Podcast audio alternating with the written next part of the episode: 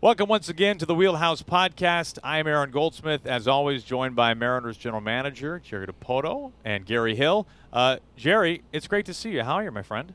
Uh, it, it's been it's great to see you. I, I'm great. I'm trucking up and down between here and Tacoma, watching taxi squad games and, and big league ball games, either live or on TV. We're, we're getting our fill. This this 25 game stretch has been uh, has been it's made up for a lot of the things that we've missed in the in the months prior. Absolutely. Well, uh, worth noting, this is our first Wheelhouse podcast of 2020 for Root Sports. So, if you're new to this whole wait, it's a podcast and it's on TV, but it's also on my phone or my device. The way it works is we go for normally like about an hour, and the reason I'm kind of sheepish to say that is because I'm afraid that at any moment Jerry's going to realize that and go, "Why am I talking to these clowns for an hour?" But we go for almost an hour with Jerry on every Wheelhouse podcast. We can't put all of that on TV, so we cut it down to about 30 minutes to put it on the TV side. You can always hear the full unedited conversation on well, wherever you get your podcast. So that's how this whole Wheelhouse podcast on TV thing works.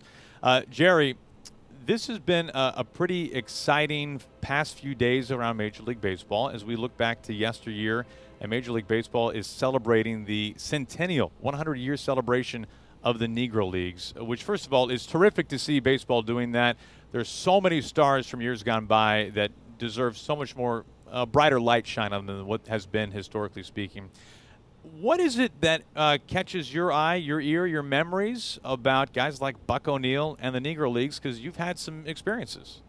Well, you know, first I'll say that it's it's a sad part of American history that the Negro Leagues existed, but the the fact that they did and we're celebrating the great players that that made the Negro Leagues, you know, uh, phenomenal during the especially from the 1920s through the 1940s where so many of the great players that would transition to Major League Baseball, you know, starting with Jackie Robinson, but you know, adding guys like Monte Irvin and Larry Doby and and Satchel Paige, who I, I think in addition to the fact that he debuted as I think a 42 or 43 year old, the fact that he actually pitched in the big leagues in his mid 50s and, and, threw three shutout innings for the A's in the 1960s was was pretty phenomenal as well. So uh, uh, the great players, the allure of the the Negro leagues, and and you know I'll say good for the Baseball Hall of Fame that in the early 2000s through 2006 or thereabout, they they went back and kind of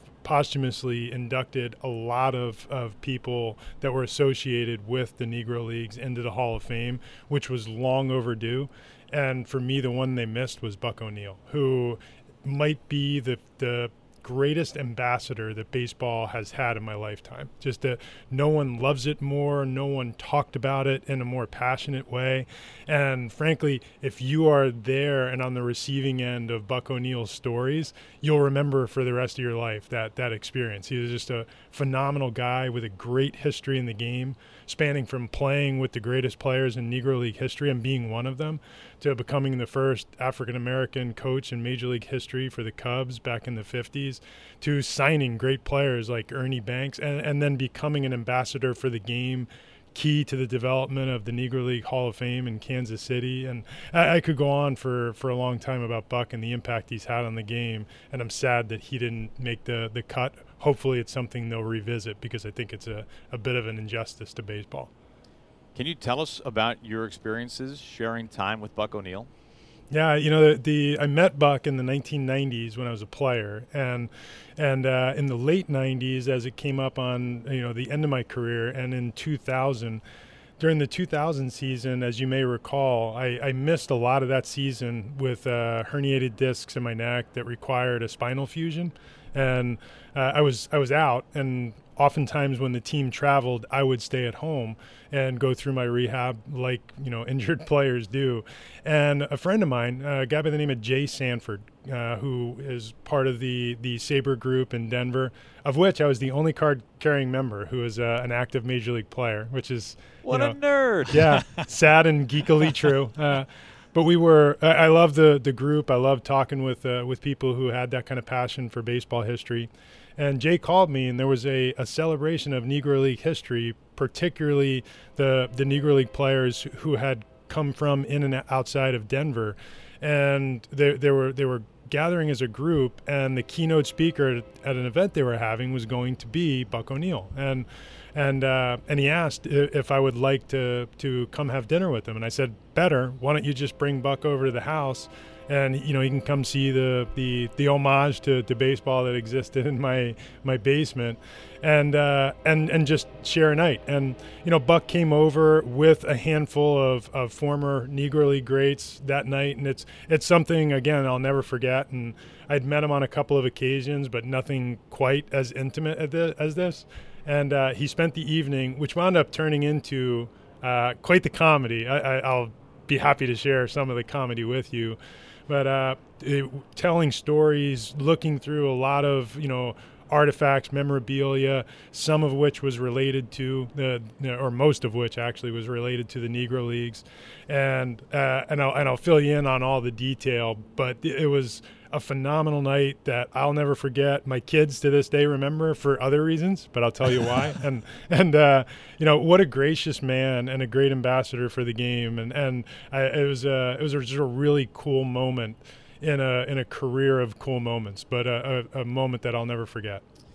Well, you've provided us with this picture of you, Buck, and Byron Johnson and we see the neck brace that you were referring to the surgery. So this really, you were really doing some serious rehab work. Uh, can you tell us about uh, a little bit what was said that night, the stories, just the overall feel of what would have to, a once in a lifetime experience? So I, I, guess first I'll say that my as we prepared because this all happened kind of uh, as a pop up thing. You know, Jay called me in the morning and asked what I thought would I would I like to go to dinner with him, and I said sure, but how about you guys come here and and we we agreed to do that. Well, along the way, my, my wife at the time was a volunteer at the kids' school. And, you know, she was a board member and a volunteer who would help out over at the school roughly at the drop of a hat. Well, two hats dropped at once. She agreed to go help at the school on the same night that I agreed to have, you know, Buck and these former Negro League stars and, and Jay come over to the house. And uh, the, the, Tammy went to, to the to the school. I have three kids I'm in a halo, and and I, I, just had a spinal fusion, and somehow I got to get the barbecue rolling so that we can you know feed this group of people who's coming to the house. So flash forward, uh, the the kids are with me, and they're all you know under ten. This is uh, at the time my oldest was eight years old, and uh, and my youngest was three. And I've got the three kids under ten, and I'm trying to get the barbecue started, and, and I can't get it rolling. And and uh, you know, I, I, as you might do, I, I, looked inside the the pilot light hole, as I would suggest not doing. Uh, you should not look inside the, the pilot light hole and then push the button with, with your face in front of the hole and hold it down. And I definitely wouldn't do that while you were back up against a, a stone pillar that supports your house with a neck that doesn't turn left or right. so I, I, I, got blasted with this this blue flame that came, you know, lurching out of the the pilot hole, uh, blew up my face, singed off my eyebrows, uh, sent me careening back off of the stone pillar that that held up the house. And I'm, I'm laying on the deck with the you know with my neck brace staring up at my middle daughter who was sucking her thumb at the time. She took her thumb out of her mouth and she said, "Daddy, what'd you do?" And uh, I said, I believe I burnt my hair off. and, you know, I got up and shortly thereafter, you know, Jay and Buck and, and the crew, you know, they're at the door. And uh, shortly thereafter, Tammy came walking through and she's, she said, What's that smell? I said, I, I believe that's what's left of my eyebrows. and, uh, you know, the rest of the night was a joy. And, you know, we started, we, we, we had burgers and, and, and the, the normal barbecue fare. And, went down, and like I said, my you know my basement was was kind of an homage to baseball history and a lot of collectibles ranging from autographed balls, books, you know, photos, hats, you name it. Uh, artifacts from way back. I mean, dating back to the 1870s, and and uh, you know, one of the nuances which I talked to you about was was that uh, the players, you know, past or, or former, who came through would always sign and leave a message on, on the doors or on a wall, and, and that became a real calling card as well. And and you know, Buck and Byron were the first ones down, and Buck started rummaging through shelves and looking at some, of, you know, including uh, a, a series of shelves that were dedicated to the Negro Leagues, and and and he pulled out a game card that was from uh, the Bob Feller uh, Bob Feller Satchel Paige barnstorming tour. So it was the actual, you know, the the, the game sheet, the, the the the the card, and it had Bob and Satchel on the front. It was it was as as good a condition as it could possibly be in, and like a tear started rolling down his face. And he said, "Oh my God, I haven't seen something like this in so many years." And he started flipping through it. You know, it's like a mini yearbook, and and he started flipping through it, and and he found himself in the book, and then he started pointing to each of the pictures of the the former players, you know, and, and, it ranged from guys like Cool Papa Bell and Satchel Paige to to Buck Leonard, who was one of the the older players on the team, and and, and he said this was this was an unbelievable time. He took the card and then he went and sat on the couch and spent the next three hours telling us stories about kind of that barnstorming tour, playing with Bob Feller, some of the the stories that I'll, I'll keep in the coffer about Satchel Paige and being Satch's roommate during those those years. How Satchel uh, came up with the name Nancy, which was which was given to him in some part on his own and in some part by by Buck. Uh, that is uh, probably a story left for a different time, but unbelievable stories that for three hours just had us all captured. And you know, at one point he got up and he said, "He said, all right, I'm done. I'm 76 years old and I got to go to the bathroom." and uh, what, what what a joy it was to sit there. And uh, I've I've never forgotten that moment. My my daughters still remember the the group over at the house, and and it turned into what you might expect a family reunion would look like for players who spent such a meaningful part of their lives together and never really had the the opportunity to sit in that kind of forum where there were no expectations, there was nobody you know waiting to kick them out. They would just get another burger and a, and a coke and you know t- please tell us some more and you know, from one-on-one confrontations with Satchel Paige and Ralph Kiner, versus, you know, or what it was like to face Bob Feller when, when he was the, you know, uh, supposed to be the fastest pitcher in the world. And although Buck would tell you that that Bob Feller was not fa- faster than Satchel Paige, so it was uh, it was a an awesome experience. And then many years later, when, well, I shouldn't say many, you know, four or five years later, as my playing career has now ended and I'm in scouting, you know, Buck would always uh, position himself. He had a front row seat at Kauffman Stadium, and it just so happened when I when I went to work for the Red Sox in 2002, uh, where the end of 02, so 03, 04, I'm at Kauffman Stadium. I made that my home park. Moved to Kansas City, and I got to spend you know roughly 40 of my scouting days per year sitting next to Buck O'Neil, watching games and just listening to his insights. And uh, what a great part of my life just to get to hear him and his passion for the game. And and to the day he died, he was as sharp as you can possibly be in his ability to identify game situations, players, and their tools, and talk about it in the clearest way you could imagine. All that is just, it's pretty mind blowing, Jerry, to be honest with you. I mean, to your point earlier, he is an absolute icon and a legend in the game. This has to be one of the greatest people that you've ever been around in baseball. Is that fair to say? I've I've been around some great people, and and uh, which is a, a really you know a, a, blessing I've had in my life. But nobody who ever made you feel the way that Buck O'Neil made you feel. You know, he he's he had a way about him that made you feel like you were incredibly special, that you were the best player person that, that ever lived, and, and he could celebrate you in a way that that it's it, if you had to pick the type of personality to to usher young players into the big leagues. And I, I, thought about this a lot over the years, especially in the the role I'm in now. The the characteristics and the traits that that Buck had, they were perfect for to I guess embodying the traits or characteristics that you would want in the first African American coach, the guy who was going to build a bridge for, for future staff members, you know, among the African American community, and and to really uh, embrace the role of being the the father figure for young players. He he did all that so well, and and you know what a phenomenal career. And I think he's one of the very you know. I, I, think of Buck O'Neil. I think of guys like Joe Torre, who's now in the Hall of Fame, but Gil Hodges, you know, guys who had so much success in a variety of different roles, and and their their baseball lives transcend just one thing they did, and they became about many things they did. And I think Buck O'Neil might be on the top of that mountain of the you know recognize all the things that they did and and pay tribute to what he means to the game because I think it's he was a huge huge factor for many people for decades in baseball, and and I and I really do think that that he should be honored for it.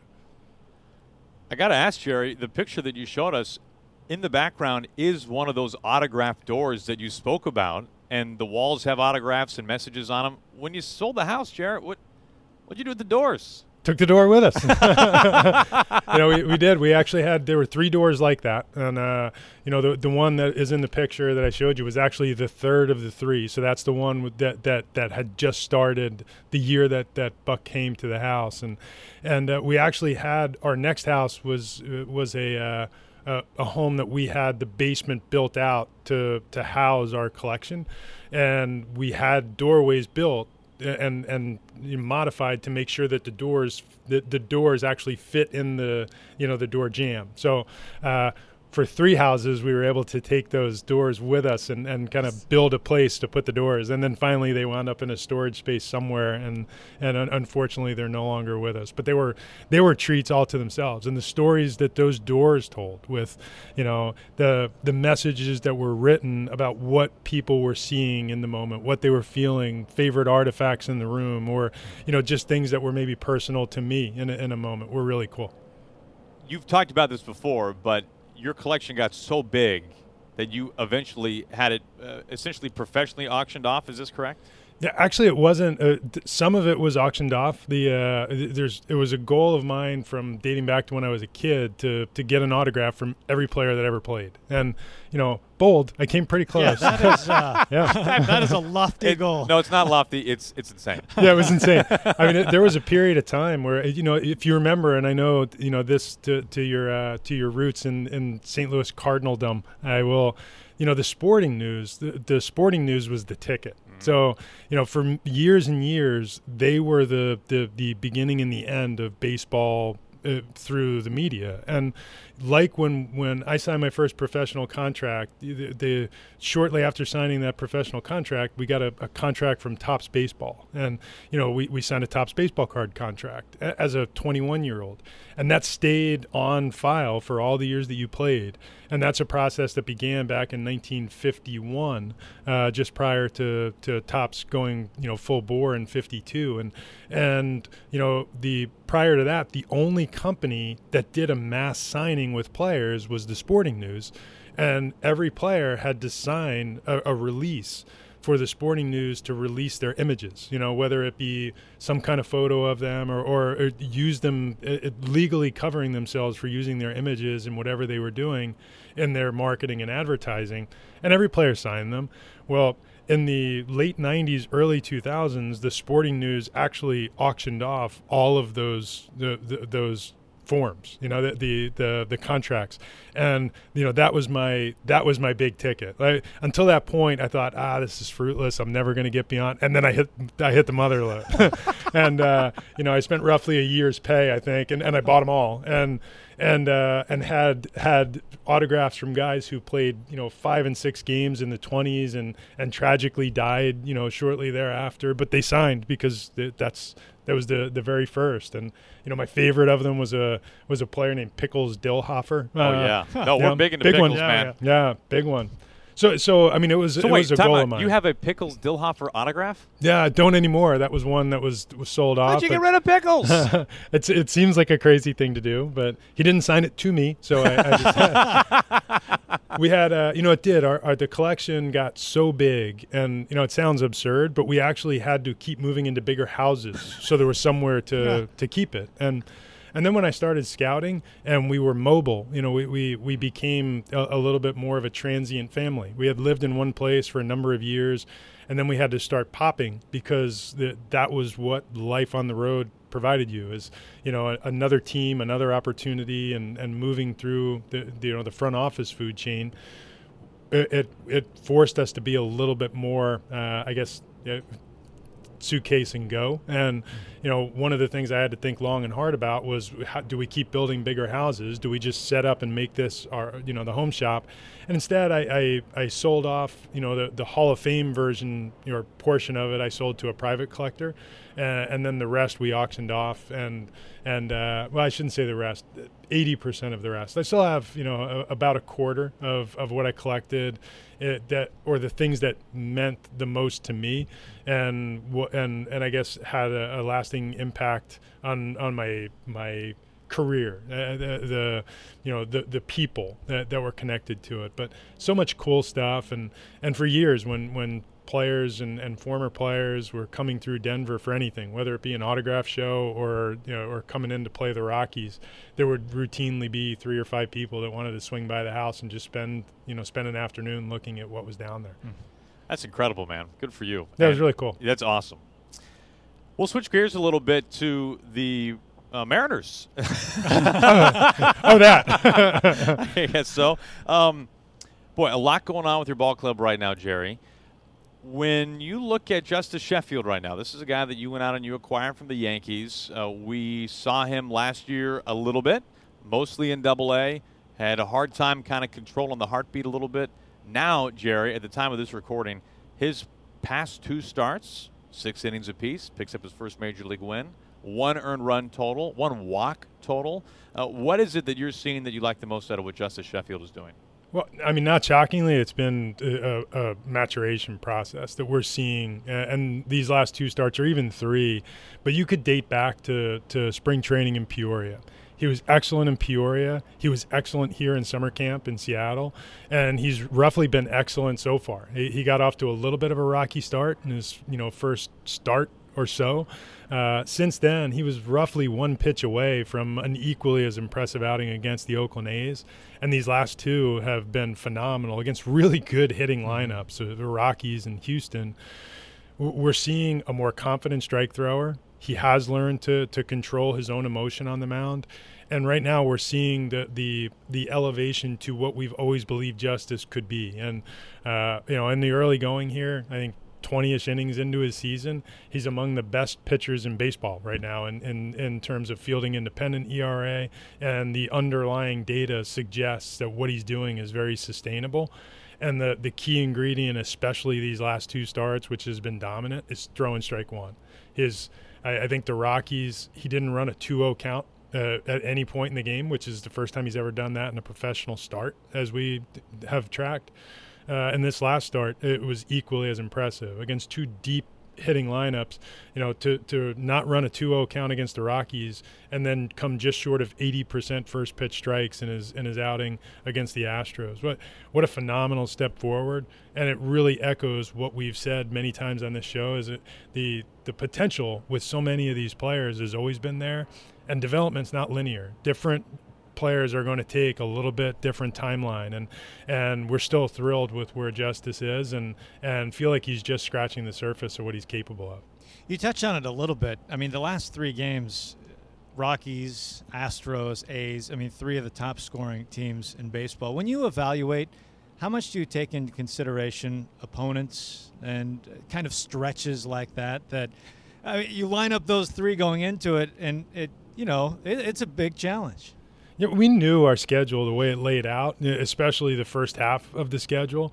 It was rather unforgiving uh, with teams like that, mm-hmm. you know, and and and there's still a few to come, like starting with the Dodgers, who, who are really good. And it's uh, you know, the, the first half of our schedule was incredibly difficult, but to see a young pitcher like Justus really start to elevate and and and get over that hump, we feel like it's been a real move forward for him, not just you know two random games in an otherwise you know I, I, guess interesting season.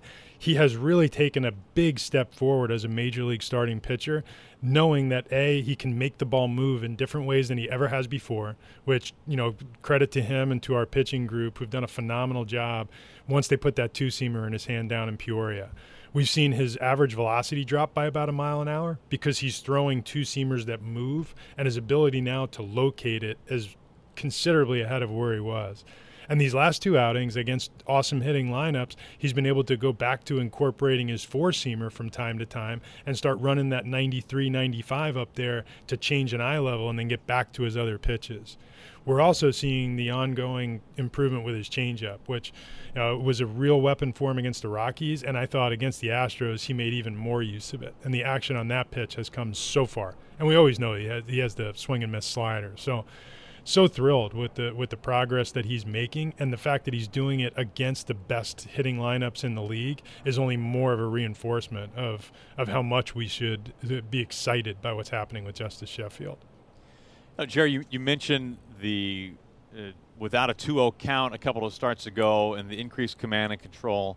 Uh, how is it that you assess and then actually coach command? Because uh, for some guys, I don't know how you look at them and say he's not commanding it now, but if we do this, he can command it. Versus from a scouting perspective, listen, this guy just won't be able to command anything. I mean, how do you teach something so basic as that? That is, such something that so many pitchers chase after their whole career.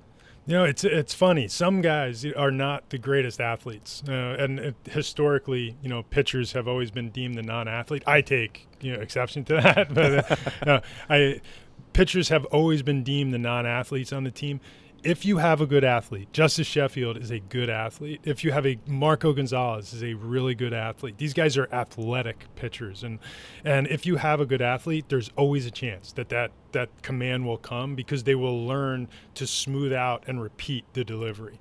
The the ability to command the baseball is all about the the repetition or quality of the repetition in your delivery, the consistency with which your hand releases the ball uh, uh, in time. You always want to be in that same window. Greg Maddux did it as, as as well as anyone I've ever seen, and, and he always wanted to be in that in that same window when he's releasing his pitches. You know, now we call it tunneling. It, it was it was always called the, the, your release window, and and I think that's what you're starting to see with Justus Sheffield. I think that's what gives us hope with athletic young pitchers. It's part of the reason why we were intrigued by Yohan Ramirez. You know, uh, right now I wouldn't consider Yohan a polished commander of the baseball. That's just not his his present gig. But he's got awesome stuff, and if we can take what is a really good athlete, because Yo is a good athlete, and give him the ingredients that that he can repeat and we got to get the stride online. We've got to get them moving toward home plate and consistently repeat a hand position. Now you've got a chance. And you know when you've got stuff like Yohan or Justus Sheffield, you don't need to be perfect. It's a you know it, we can live with something 75% perfect because their stuff can be overwhelming if they're in the right area. So, with that in mind, Jerry, what does your four walks per nine over the course of your career say about you as an athlete? You feel good about this? I, I don't. I, I, yeah. There's a, I, as as Don Baylor, uh, my one of my managers in Colorado, once uh, he came running out to the mound at one point. We were in San Francisco, uh, and I and I was there's I was I was the epitome of a sinker slider guy. I, I I I threw a lot of pitches down in the zone or under the zone, and I wasn't going to be high on strikeouts. I was going to get a ton of ground balls, and I was occasionally going to walk a guy. and and uh, you know, Don came out, and this was in 1998. He came running out to the mound, and uh, and he said, "Can you do me a favor?" And I will skip the expletives here. He said, "Can you do me one favor and throw one beepity beep beep beep pitch that doesn't bounce before it gets to home plate. And I, and I, said, I looked at him very calmly and I said, Groove, that's not my thing, man. and uh, you know, and and he said, one time, just give me a four seamer. So I, I, did. I threw a four seamer and and gave up a homer, and you know, but it wasn't a went right back. Yeah, went right back to the sinker and, and finished off the game. But you know, it's a it, it is such a much easier game to play when you are athletic, can repeat a delivery in a, in a, in a slot and command the strike zone in a meaningful way, especially for a starting pitcher. Uh, you, you, it's an absolute must. It's really hard to survive in this league unless you can dominate that strike zone in that way. Let's talk about another one of those athletes you just referenced. That's Marco Gonzales. We had an interesting conversation with Scott Servais about Marco and his fastball that isn't especially fast. Uh, Marco has been obviously one of the better starting pitchers in the American League for a couple of years at this point. With one of the slowest average fastball velocities among major league starters, it's in the neighborhood of 88 to 89. He's got the cutter about 85 or so.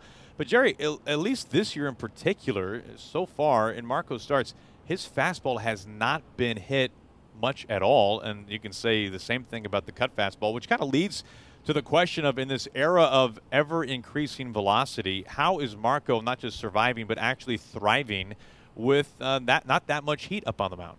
All right, real estate, location, location, location. It is a, uh, and Marco is among the best in the business at, at locating, limiting the the traffic, and not putting extra runners on, and he's going to give up a homer, you know. And the players or pitchers like Marco Gonzales have existed in every generation that we've been alive, they, and they will continue to to exist. The guy who is not going to overpower you with stuff but has a mix of pitches. In Marco's case, you've got a fastball, a curveball, a cutter. You've got a changeup.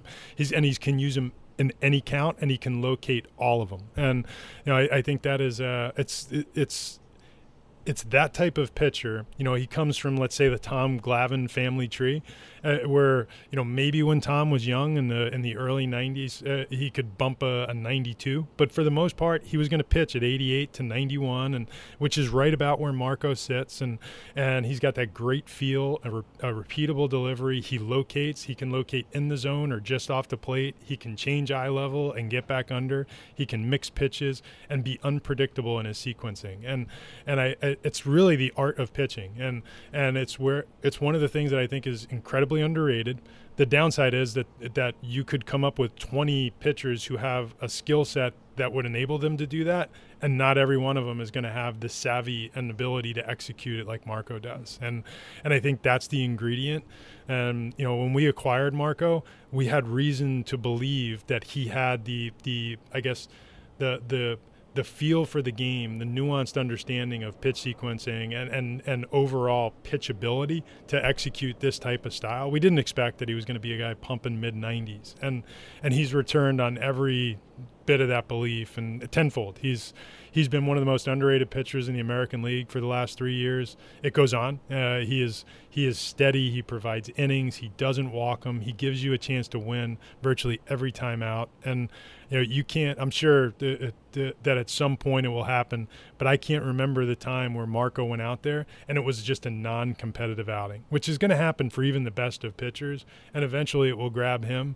But he has been incredibly consistent in his ability to manage the strike zone, sequence his pitches in such a way that on a given night he looks like Randy Johnson, even though the ball is not 98 miles an hour even though the results are what you thought they would be when you acquired him, is he going about getting the results in a different manner? And I, I ask that because you know when when that trade happened, at least for people in, in our profession, it was hey, here's a fairly soft tossing lefty with a great changeup.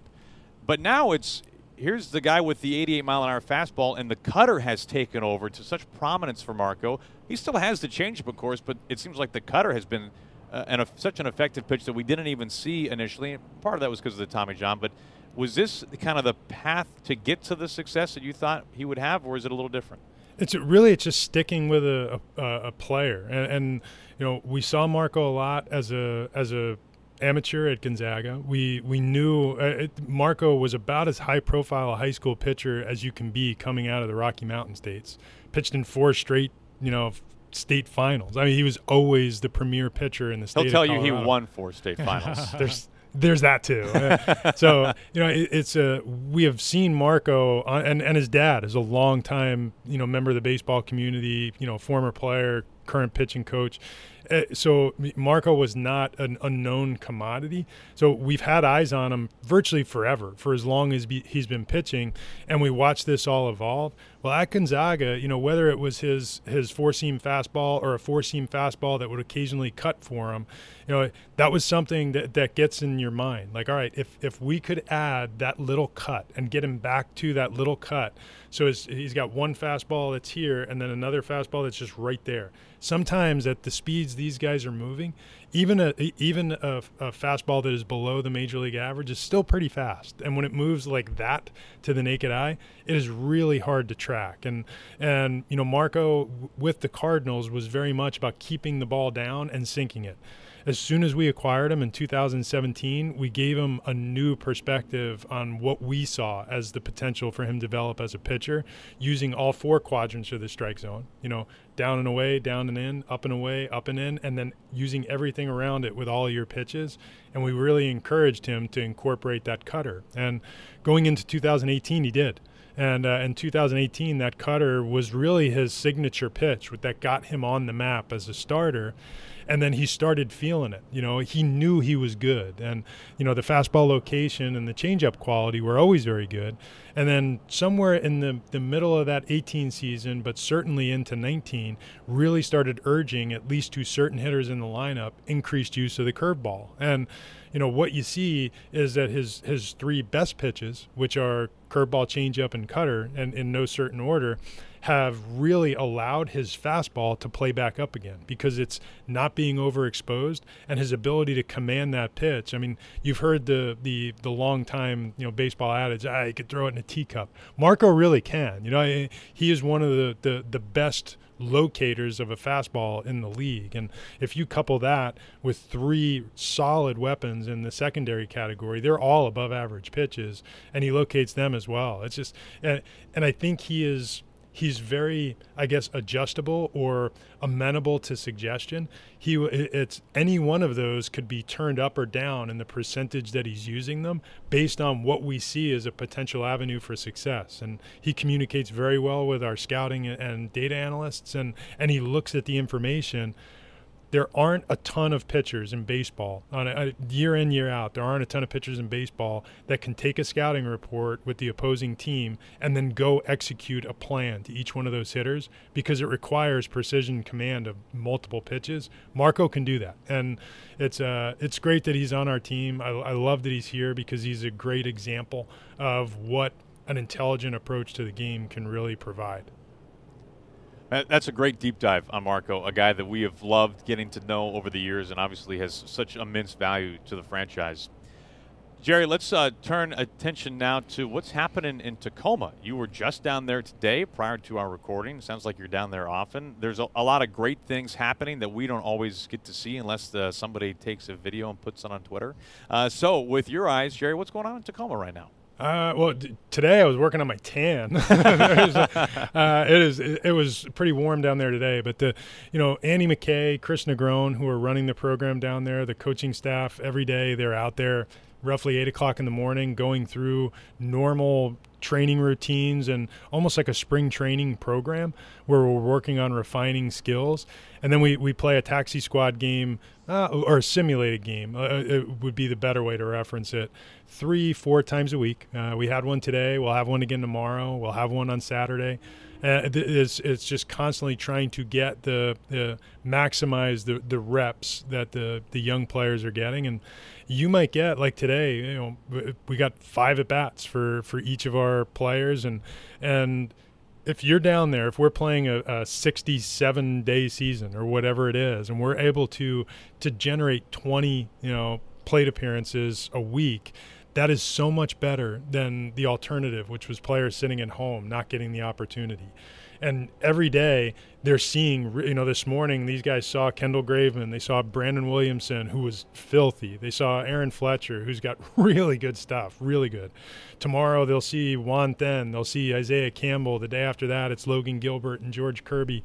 I mean, guys with real weapons, and it is forcing our, our hitters to focus and pay attention. And and the good thing for us is there is a 100% chance we're going to like the outcome. You know, it's a, it's it's always good for the Mariners whatever happens. But there have been guys that have really stood out, and you know I would say stock up for so many of the young players uh, in the that are in the camp. Some of our newest draftees are experiencing professional baseball for the first time in an environment where sometimes your right fielder is, you know, Caesar Nicholas, and and sometimes your first baseman is is a, hitting strategist rather than a an actual first baseman. But we're doing the best we can based on the the environment that we're playing in, and I think the the returns so far have been phenomenal, and the growth for some of these players has been great. And I think you're starting to see it here as as the big league club. You know the the added velocity and pitch uh, development of Erik Swanson. You know we'll, we'll, get there with the the pitching performance. The the the increased ability to go physically use stuff in a in a big league game That's a huge step. You know, the the quick step made by Joey Gerber, the the way these guys are developing in a in an environment that didn't scream development is very encouraging to us. I'm pretty fascinated by the consistent matchups that you get. You know, Gilbert and Kelenic, just to take two guys for example, facing each other consistently, and how that can sharpen both skill sets when you have guys at that level facing each other that often. Oh, it really does. And and I, oddly, you know, Andy McKay said in the early going, I would have some concern that over the course of you know two months or two plus months in this type of format, that our guys are going to see each other so much that there is going to be a distinct advantage to the hitter because they saw the pitcher more often. And I said I, I see it the other way. You are going to force the pitcher to to recreate what he's doing, the way he's sequencing, or the way he's shrouding, creating deception with his pitches, to to avoid a hitter getting too settled in my, my favorite matchups are, you know, if we watch Jared Kelenic facing Brandon Williamson, because it's a it's a left on left matchup. It's great for the development of, of Jared Kelenic because you're you're facing a lefty who has both mid 90s velocity and a real breaking ball, and and he's throwing strikes with both of them. And it's great for Brandon Williamson because he's facing a lefty who, if you make a mistake, it's probably not going to come back much of the time. And and I, I, think that has been you know such a fun part of our day. And I, I say to Justin Hollander, our assistant GM, I say to to Andy McKay, what we're able to to get out of this is what we're willing to put in. And these guys are crushing it every day. And it has been the highlight of most of my days just going down and watching how much better our young players are getting. Gary was it aaron fletcher? Yeah.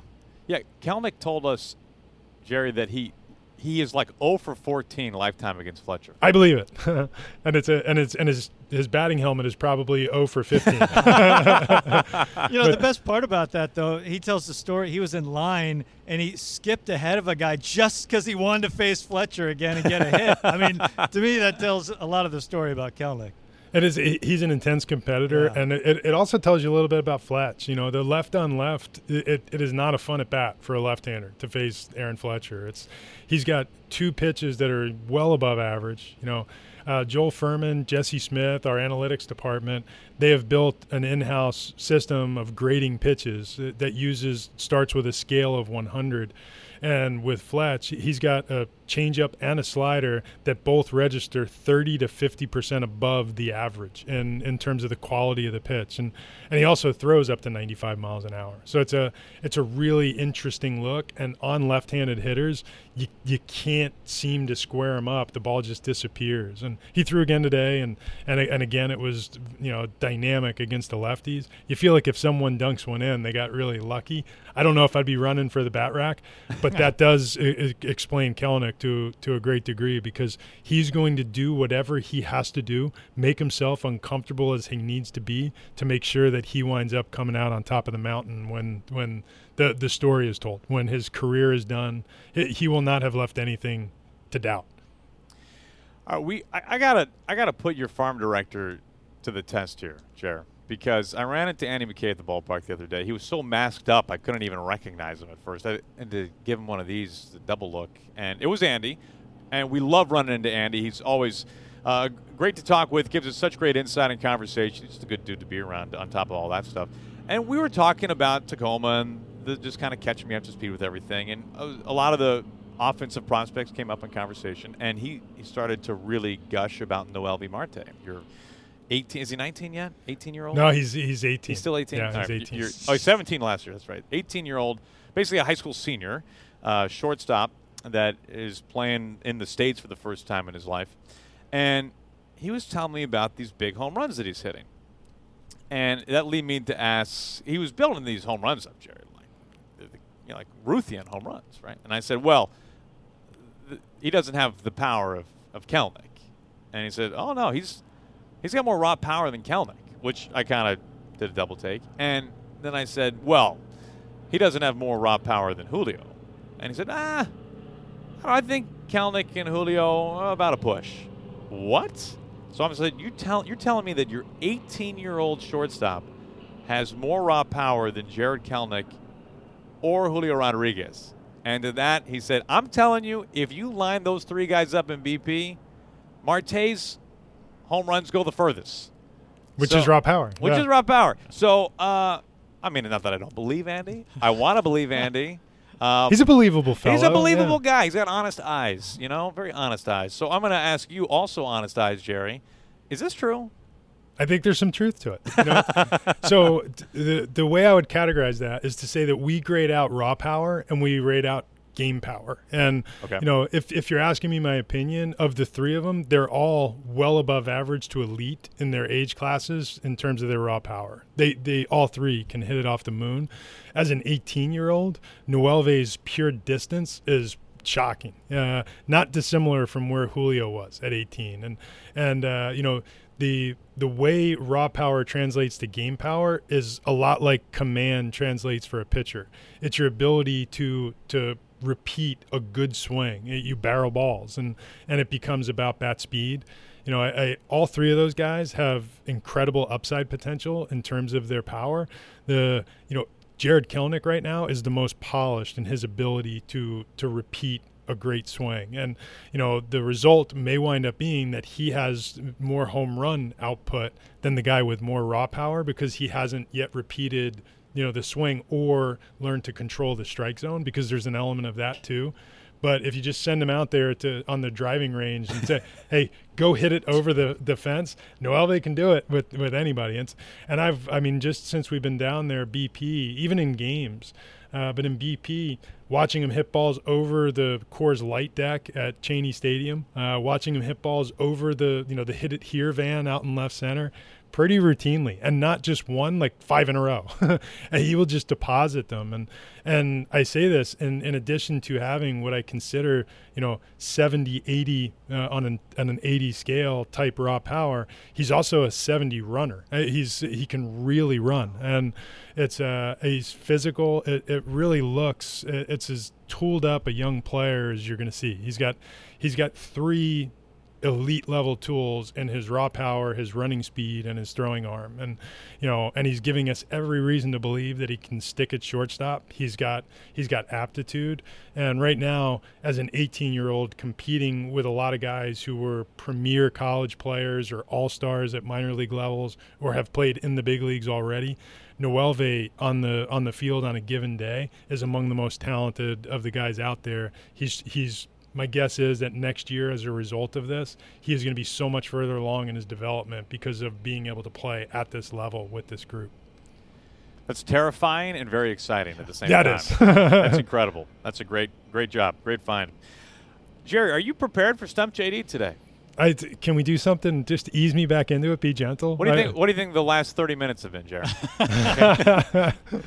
All right. It's just softball. Softballs. I think this is a very niche question. I mean, they all are, but this one in particular. But I, Jerry, Gary, and I were talking about this. I think that you're going to get this. Okay, and the inspiration. We we normally try to have some type of inspiration or segue lead in for Stump JD on a weekly basis, and uh, this time around, it's because the Seager brothers are playing against one another for the first time in the series against the Dodgers, which got us thinking about brothers in baseball, home homering in the same game. You know, we've like the, most recently the Upton brothers probably uh, come to mind, but we're we- want bigger than that, Jerry. We want you to tell us the first time, and what we believe is the only time, but definitely the first time in baseball history that two brothers homered in the same World Series game. two brothers homered in the same World Series game. I like how he put the pressure on too by saying you're going to get it right off. The, Oh, I know. right I out did of the that- you like gates. that? Yeah, was, that was That was a nice touch. I, I think I think he'll get it. I'm going to say it's the Waner brothers for the Pittsburgh Pirates. Uh, would that been in like 1920? R- d- uh, no, it would have been closer to 1930s, but Okay, I, I believe that they were the first brothers to play in the same World Series. So, nicely jo- done. Nice job narrowing it down, but that is incorrect. uh, uh, I mean, I'm. I can give you any number of hints. can, it, can you give me a year? Yeah, I feel like that's a pretty. All right, don't give me that. hint. Okay, Well, Okay, well, how about position? One position. okay, give me a position. Okay, this is amazing. In the same World Series, they both played third base. Same World Series, they both played third base. Holy moly. One was the MVP that year. This this seems like it should be a layup. In There- 1964. oh, that's not fair. That's not true. how, how, Oh yeah, yeah, yeah. How yeah. dare Ken you? and Clete Boyer. Ken and yeah, there it is, Yep. Jerry. There it Yes. is, Jerry. There's you, you got me. You got me. That, That was that was mostly gentle. thank, thank you, thank Yeah. you. Uh, yeah, Game Seven, Game seven. 1964 World Series, Yankees Cardinals. Uh, by the way, in the same game, Mickey Mantle homered off of Bob Gibson, which is just Why awesome. wouldn't you buy a ticket? It's just awesome Yeah. to think about that, isn't it? Yeah. Uh, Clete Boyer homered off of Gibson. Ken Boyer, the National League MVP that year, uh, homered off of Steve Hamilton. And the symmetry of them both being the third baseman in the game is also incredible. It's a big day for the Boyer parents. Uh, maybe, uh, hopefully, at the game that night. So you can. I think Gary, did we win? Did we? I think we got him on that, right? Of course, yeah. That's a that's an absolute loss. you, had to, you had to lead me there every step of the way. All right, but what I mean, it is it is pretty cool the Seager thing, and that this is I mean it's a for mom and dad, right? For baseball as a whole, for the fact that uh, Seager, our Seager, has been one of the most productive year in and year out players uh, for a, a decade practically. Corey gets all the limelight because maybe he's taller and he plays in Los Angeles. Uh, but we like our Seager a lot too. This is this is going to be a, a lot of fun watching them go head to head over the next four games. I, I, I don't know how a parent would react, although I will say, and I'm going to drag it back to my morning experience in Tacoma, as I'm watching this morning's simulated game, and our hitting strategist Connor Dawson is playing right field for, for one of the teams because we're, we're a little bit thin in uh, in how many players are allowed into our our our bubble, so to Sure. speak, down in Tacoma. But uh, Connor's playing right field, and he is our hitting coach for the for this program. And Sam Haggerty hit a home run to right field, and as the ball crossed the over the wall, and and Sam turned or, or Connor turned around and watched it in his in his tracks, tucked his glove under his arm and started applauding Ah, the opposing hitter hitting a homer. And I, and I thought, hmm, I'm not entirely sure how the pitcher is going to feel about his right fielder applauding the homer by, by the, the pitcher. But it is a it's a pretty remarkable thing when when siblings get to play at this level. And then if you consider playing at this level, like the Seagers, you know. Brothers who've been all stars, who have been celebrated, and you know they're they're they have whether it's rookie of the years or gold gloves, they've become premium players. And like for the decades before, with you know, with whether siblings or, or offspring, families like the Boones come to mind, the Alous, the Bells. It's a, you know, that that forever in, in baseball history, the Bretts, you know, forever they will be remembered not just for what they did individually, but for what they did together. And that has to be a pretty cool feeling on a holiday when you're sitting around the mm. table. Yeah, it's going to be awesome. We can't wait. We're going to get to some fan questions here to wrap up the show, Jerry. Uh, as you no doubt saw, uh, Baseball America recently moved the Mariners mid-season. Oh, they did the mid-season rankings, I should say, for all organizations, and the Mariners farm system moved from five to three, so up a couple spots. Very cool. Emerson Hancock, by the way, seems like that's a, a major reason why top 100 prospect he gets put into the fold. So the Mariners now have six top 100 prospects per Baseball America. Um, I am partial to this gentleman's name, Stan. Uh, Stan would like to know, Jerry, objectively, if you can do that, objectively, how would you rank your farm system right now compared to the rest of baseball? Do you think three is where it belongs? we think we're in that range. You know, at the we think that the Rays, the Rays have consistently been among the, the top three over these last years, as have the the Padres. I think the Padres are now seeing uh, a lot of their young players graduate to the big leagues, and and inevitably. It's, it's almost impossible not to see your farm system ebb, you know, down a, a prospect ranking while your major league team starts to surge. Uh, Tampa's doing the same thing. Their young players in the big leagues are they, they are a phenomenal young team, really one of the best teams in baseball, and all very young.